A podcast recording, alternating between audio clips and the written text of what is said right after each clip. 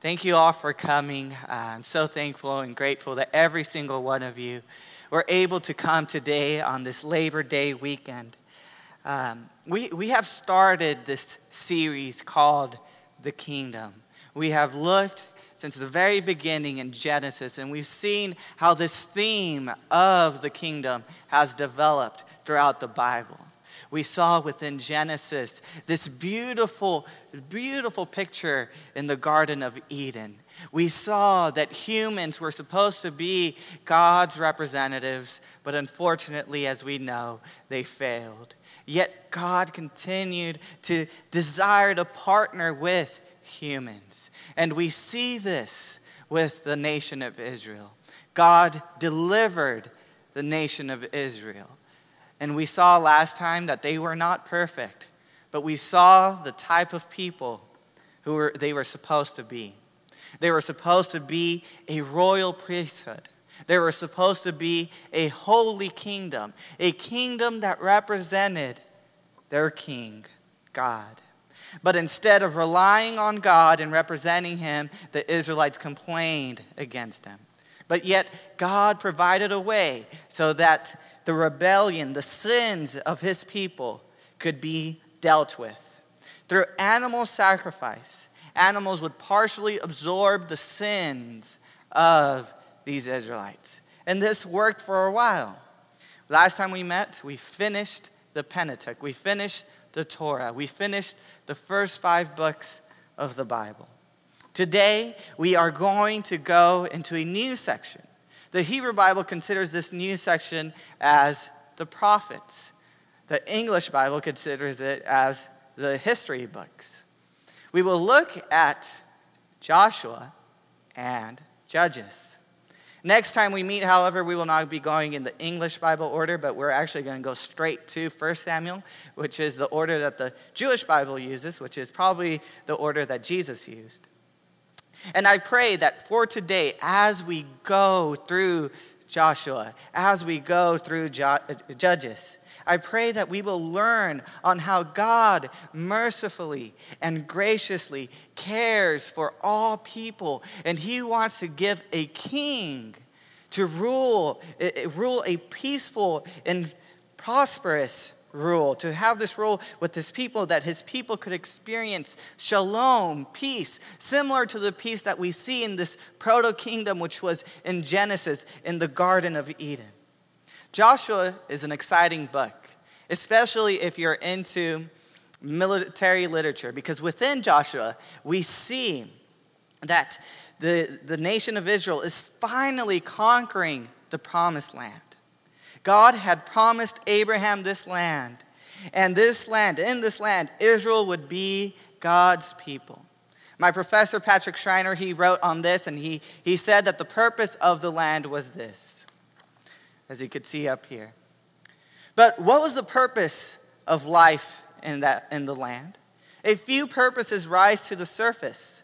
Most fundamentally, it was to be the home of God's people where they could commune with God through this stability, they would also be a light to the nations. Remember, they were supposed to be a holy nation.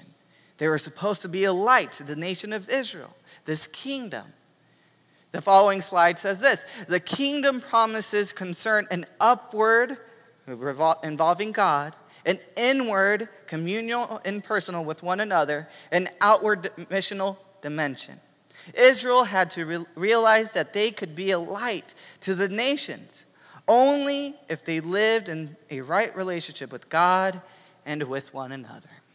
In this land, in the promised land, Israel was supposed to have a beautiful relationship with God.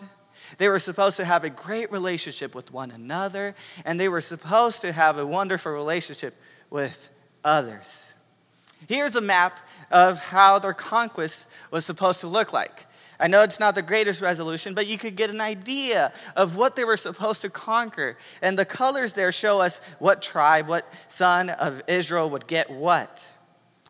And this conquest began at Shittim on the southeastern side.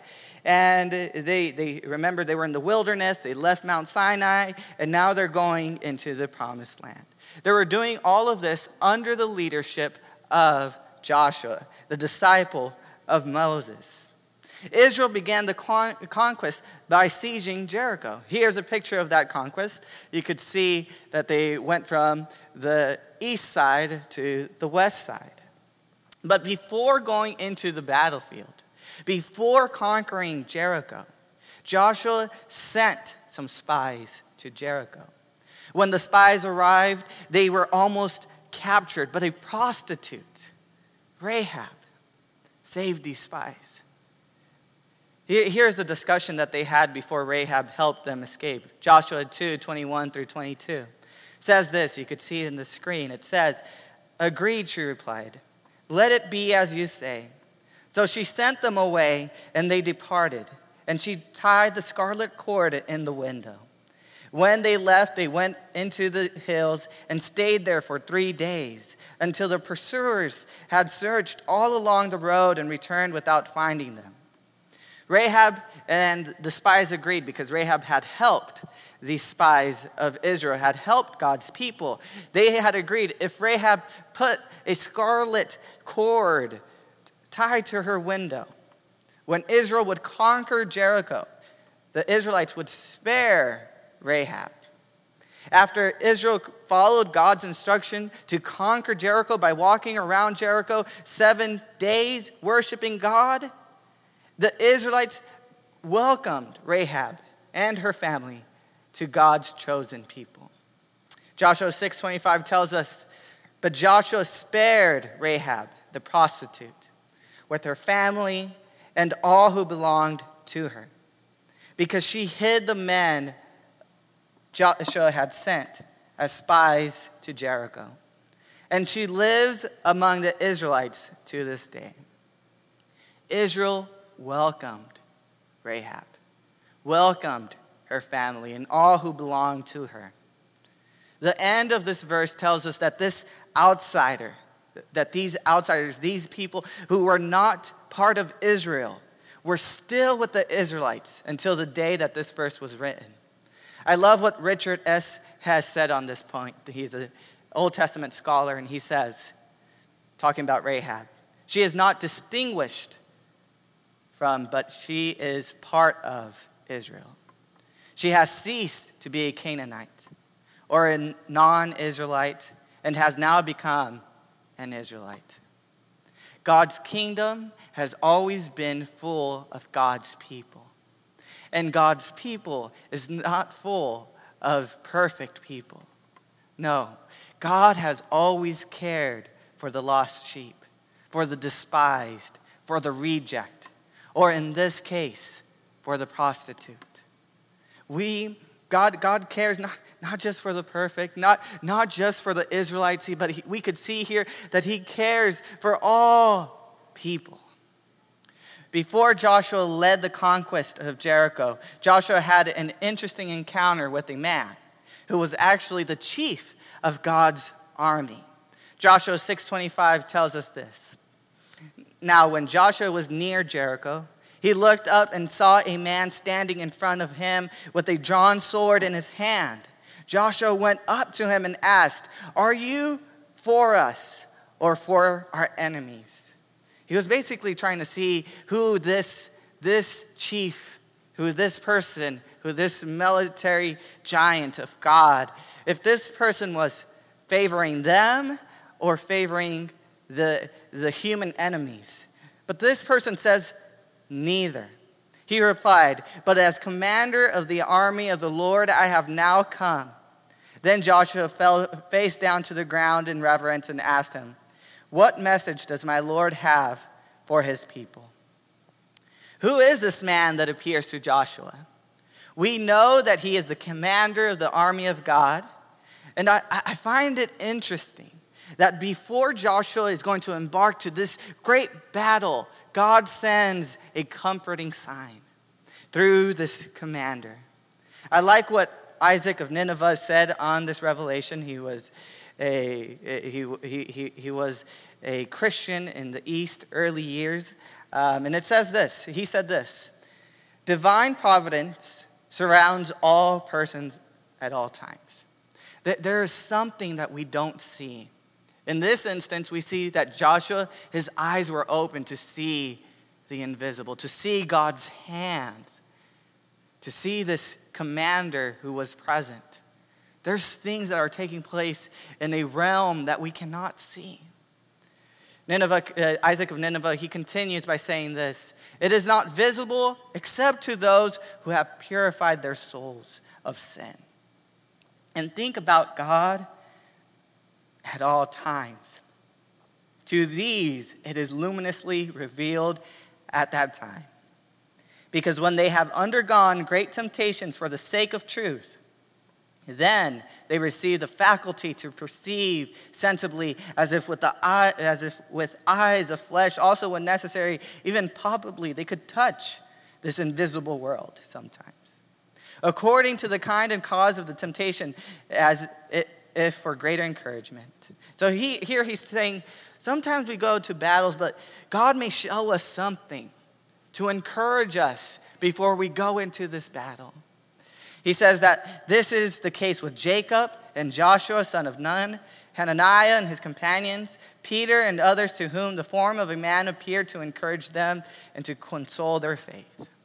I have known of people having alleged experiences with the supernatural, with the invisible.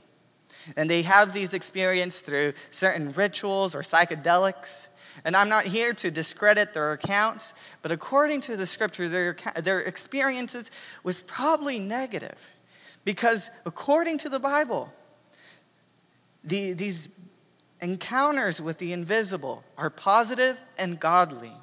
They're supposed to encourage us to do God's will. As we see here, Joshua had encountered the invisible, and he was encouraged to do God's will. He was encouraged to go into battle. These experiences are not for us so we could boast and say, Oh, I encountered the invisible. No. These experiences are not supposed to make us feel good, although they can, but that's not the purpose. The purpose of these experiences is to give us encouragement and to console our faith to do what God wants us to do. That's what happened with Joshua. He had this supernatural experience and he was able to go to Jericho and win the fight. Within this interaction that Joshua had with the commander of the Lord's army, Joshua asked the man, Are you with us? Are you favoring us?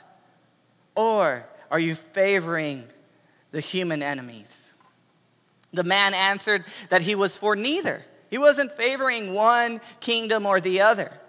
You may be thinking as you read the conquest that God had in, in, in Joshua through the Israelites, that God is only for the Israelites.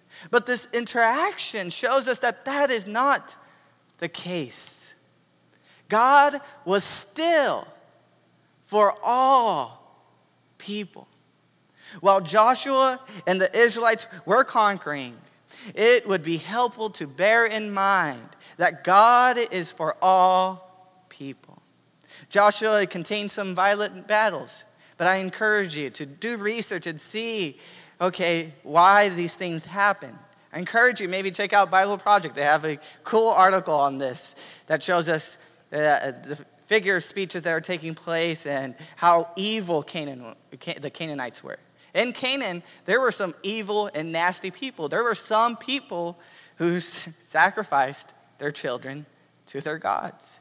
It was a nasty and vile people who did deserve judgment. In Joshua 6:12, we read the military campaign of Israel. Here's a picture of the southern campaign. You could see them go down and conquer. Then they eventually conquer the north, as you could see in the following picture. And through it all, as I mentioned, God shows that He is more than just, than just the God of Israel. He is not just the God of Israel, but the God of all people. We see this with Rahab and her family, and with the pact that the, uh, that the Gibeonites, this people group, made with the Israelites. After the battles, Joshua distributes the promised land to Israel according to its tribes. Before I show you the picture, let me re show you what the Israelites intended to conquer and how they would divide the land. So, as you could see here, this is the picture that I showed in the beginning. They were supposed to conquer a lot. Now, here's the picture of what they actually conquered it's not as big, it's smaller. While it's impressive that this, these slaves from Egypt conquered a lot, they did, not, they did not conquer what they were supposed to. They still had a lot left. Remember, in the following slide, this is what they were supposed to conquer. And that's not what they conquered. They conquered a lot, but they didn't fully conquer what God had given them. Israel had significant victories, but not full victory. They had victory, but at the same time, it was a tragedy. For they did not take everything that God had promised them. Now let us see how God's people lived in the land. Remember in the beginning when I quoted my professor Patrick Schreiner, the Israelites were supposed to grow upwardly, grow in their relationship with God. They were supposed to grow inwardly, grow with one another. And they were supposed to grow outwardly. They were supposed to be a light to the nations if they lived in the right relationship with God and with one another. But we will see in Judges that this is not the case. The Israelites failed to follow the kingdom promises. We see a common pattern in Judges that is frankly saddening. In Judges, we find this downward spiral. And there is a picture on the slide that maybe could help you envision this. Israel would sin, fall captive to a foreign nation, and therefore become slaves. Sometimes the Israelites would cry out for salvation. God, because of his mercy, grace, and faithfulness, would raise a leader, otherwise known as a judge, who would save the people from oppressive captivity. And the nation would have peace for a number of years. But Israel would return to sinning and would fall under the same cycle. Yet God showed mercy. And you could see in the screen, you could see on the top, they would sin, they would fall into idolatry, then they would become servants. Again, similar to how they were in Egypt, they would become oppressed by a foreign nation, and then they would cry out to God through supplication, and then they would have salvation through a judge, and then they would have peace. This cycle goes over and over again. Sin, oppression, then supplication, they cry out. Then God brings a leader to bring salvation. Then they encounter peace, but then they sin again. And then they suffer oppression, and it goes over and over and over again. Judges 2 11 through 13 tells us it is the first incident in Judges that we see the evil that they did. Then the Israelites did evil in the eyes of the Lord and served the Baals they forsook the Lord, the God of their ancestors. They left the one who had delivered them from Egypt, the one who had given them victory, who had brought them out of Egypt. They followed and worshiped various gods of the peoples around them. They aroused the Lord's anger because they forsook him and served Baal and the Ashtoreths. Instead of the nation of Israel worshiping the Lord, they did evil in the eyes of the Lord. By being like the other nations, by worshiping the gods of the other nations, by worshiping Baal and Ashtaroth. Despite God delivering them from the mighty hand of Egypt, Israel forsook Yahweh to worship the gods of the Canaanites. And the gods of the Canaanites weren't great. While vegetation was important, Baal was only the god of the storm and rain and thus contributed to vegetation. Ashtaroth was the concert or partner of Baal. She was the goddess of war and was also associated with fertility. So we have this god, Baal, who, who brings rain, who brings, who brings the storm. Yet they have forgotten that God, He is the one who created everything. And here they're worshiping Ashtaroth. Ashtaroth, yes, she, she's the god of fertility, but God is the giver of life. Some of these religions that followed these gods practiced child sacrifice. It's crazy to think that this nation who was chosen to serve God, the God of all the universe, chose to be common, to be like the other nations, by worshiping the gods of its neighbors. While we may be judgmental towards these Israelites, we may find ourselves in a similar spot. We have been chosen to serve God. He has saved us. Yet we worship the gods of the present world. We worship money, fame, power. Despite the actions of Israel that led them to a downward spiral, God would raise judges to save the Israelites from their oppression. Judges 2:16 says this, "Then the Lord raised up judges who saved them out of the hands of these raiders." When you think about the word judge, what comes to your mind? You probably think about a person who works in a courtroom, who maybe is wearing a robe uh, and is an arbiter of the law. But that's not what we're talking about here when we're talking about judges. John D. Barry gives us a summary of what a judge would be. Shofetim, judges, does not necessarily designate arbiters of law. The judges are mainly military leaders. The term refers elsewhere to general political and military leadership rather than judicial function. Only Deborah is described as sitting in judgment of the people's legal case. Compare Moses, and you, could look at these references. So, judges weren't necessarily these people who would sit in a courtroom and say, okay, you're guilty or you're not guilty, or facilitate the law. No, no. These judges were people who God raised as leaders who would save the Israelites from foreign oppression. And peace would come as a result. Look at Judges 3:11. So the land had peace for 40 years until Othniel, who was also a judge, son of Kenaz, died. But we see after this verse of peace. In the following verse, the Israelites continued their downward spiral. Judges 3:12. Again, the Israelites did evil in the eyes of the Lord. And because they did this evil, the Lord gave Eglon, king of Moab, power over Israel. Then we go to Judges 3:31, 4 2. And it says, After Ehud came Shamgar, son of Anath, who struck down 600 Philistines with an ox goad, he too saved Israel. So there's salvation again for Israel.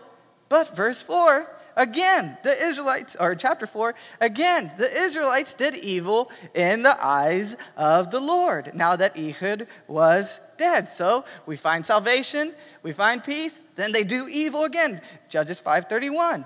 Then the, Lord, the land had peace 40 years. But again, in Judges 6:1, uh, during Gideon's lifetime, they had peace again. But Judges 10:6 says this Again, the Israelites did evil in the eyes of the Lord. And they served the Baals again and the Ashereth, the gods of Aram, the gods of Sidon, the gods of Moab, the gods of the Ammonites, and the gods of the Philistines. We see this cycle over and over and over again peace, then destruction, peace, and then destruction.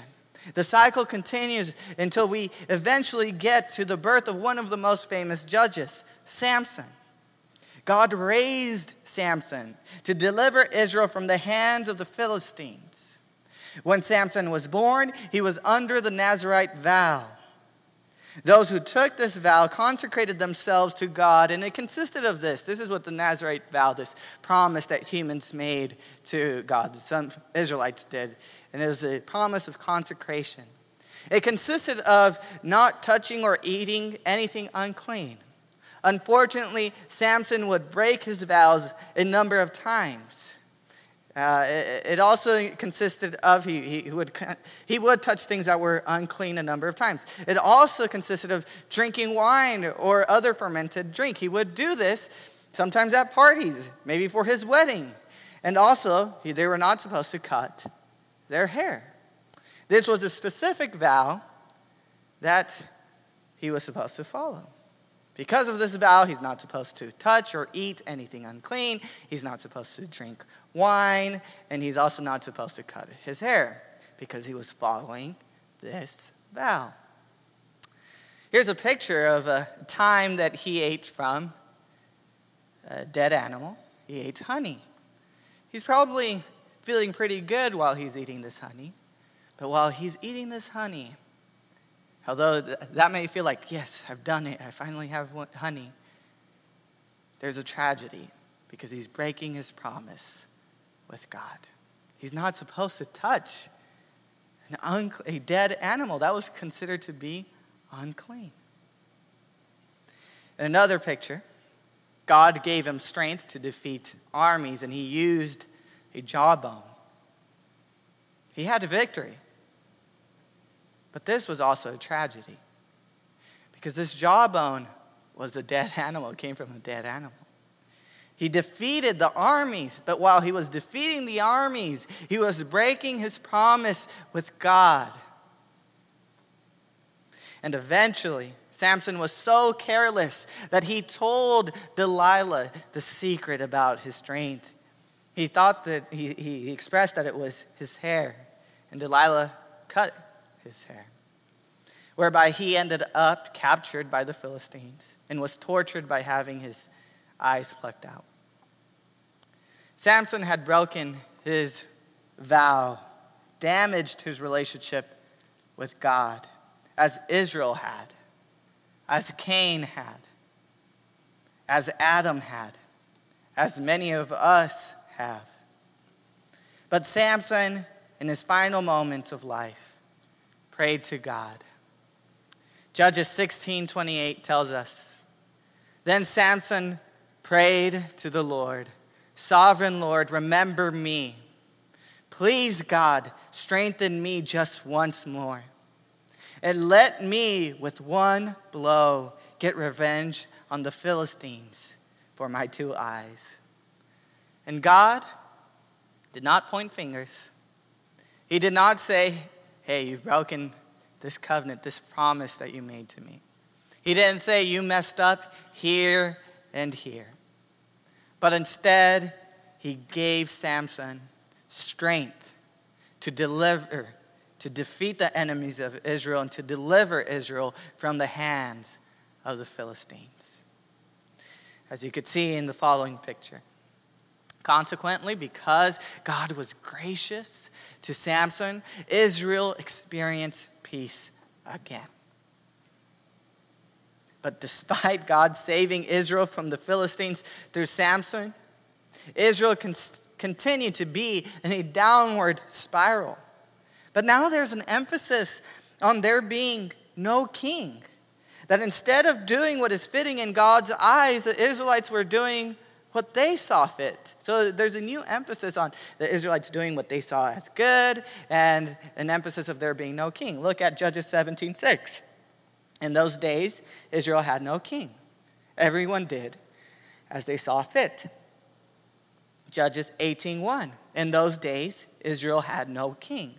Judges 19:1. In those days, Israel had no king. And in the last verse, Judges 21:25 tells us, in those days, Israel had no king. Everyone did as they saw fit. When we read about the Israelites doing what they saw fit, we should be reminded of Eve.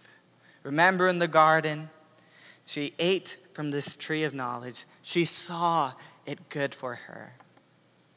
And unfortunately, she did what was wrong in the eyes of God. This is what's taking place with the Israelites. They saw that their actions were good, they saw fit, but while they were doing what was fit in their eyes, they were disobeying God. And as I mentioned, there's also an emphasis of there being no king. Judges were helpful. Yes, they were good. They, they, they brought peace. But for a kingdom, God desired that this kingdom would eventually have a human king.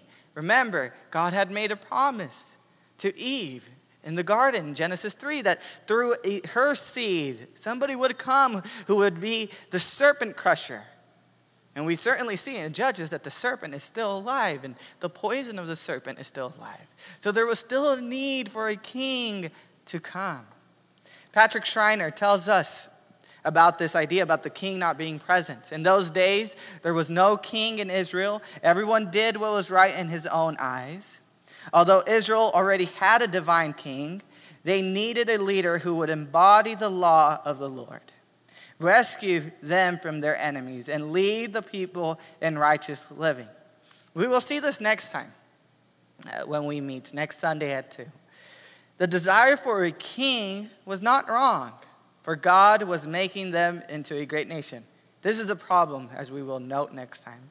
The problem was that they wanted a king like the other nations. Next time we meet, we will look at two kings. One wasn't that great, and the other had a great image and is well known. But for now, let us reflect on what we have covered within Joshua and Judges. We may be quick to judge the failures of Joshua's conquest or the idolatry of Israel, but we find ourselves in the same boat. Look at what Origen, whom I have been becoming a fan of recently, wrote about when we sin. Origen said this Whenever we sin and are taken captive to the law of sin, therefore we bend our knees to Baal.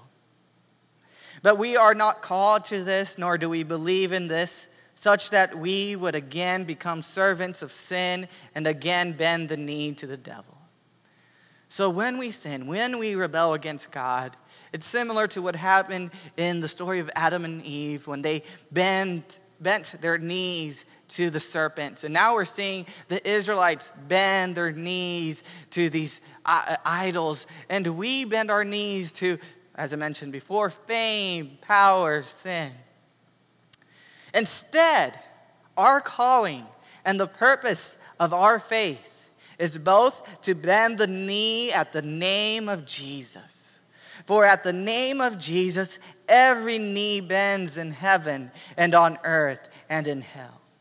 And to bend the knee to the Father of our Lord Jesus Christ, from whom every family in heaven and on earth is named. When we sin, we bend our knees to the gods of the world. When we bend our knees to the gods of the world, we become their servants. These gods, these sins may be arrogance, sex, money, fame, power, pride, jealousy, hate, or anger. We should not bend our knees to Baal, to these so called gods who are really not gods. Instead, we should follow our Christian faith by bending our knees at the name of Jesus and following him. But maybe you feel dirty, like the Israelites, going in a downward spiral, having victory, having peace, but at the same time, right after you have a victory, you, you encounter tragedy. Maybe you feel like you've conquered so much, but yet it's a tragedy because you didn't conquer what God has given you, what He has fully given you. Maybe you feel messed up like Rahab and feel that you cannot meet with a holy God and follow Him. God, however, still wants you to be part of the kingdom. And just as God had grace for Samson. He, our King Jesus, has grace for you. And as he saved Rahab from destruction, he could save you through his blood. Through the blood of Jesus, you can be saved from destruction, saved from chaos, and encounter peace. Here's what Origen said on this, and it's an interesting interpretation, although it's probably not grammatical, but it is an interesting example that he gives, uh, just looking back at Rahab. And he found images within the story of Rahab. He, he said this She, Rahab herself, puts the scarlet colored sign in her house, through which she is bound to be saved from the destruction of the city. No other sign would have been accepted except the scarlet colored one that carried the sign of blood. For she knew there was no salvation for anyone except in the blood of Christ.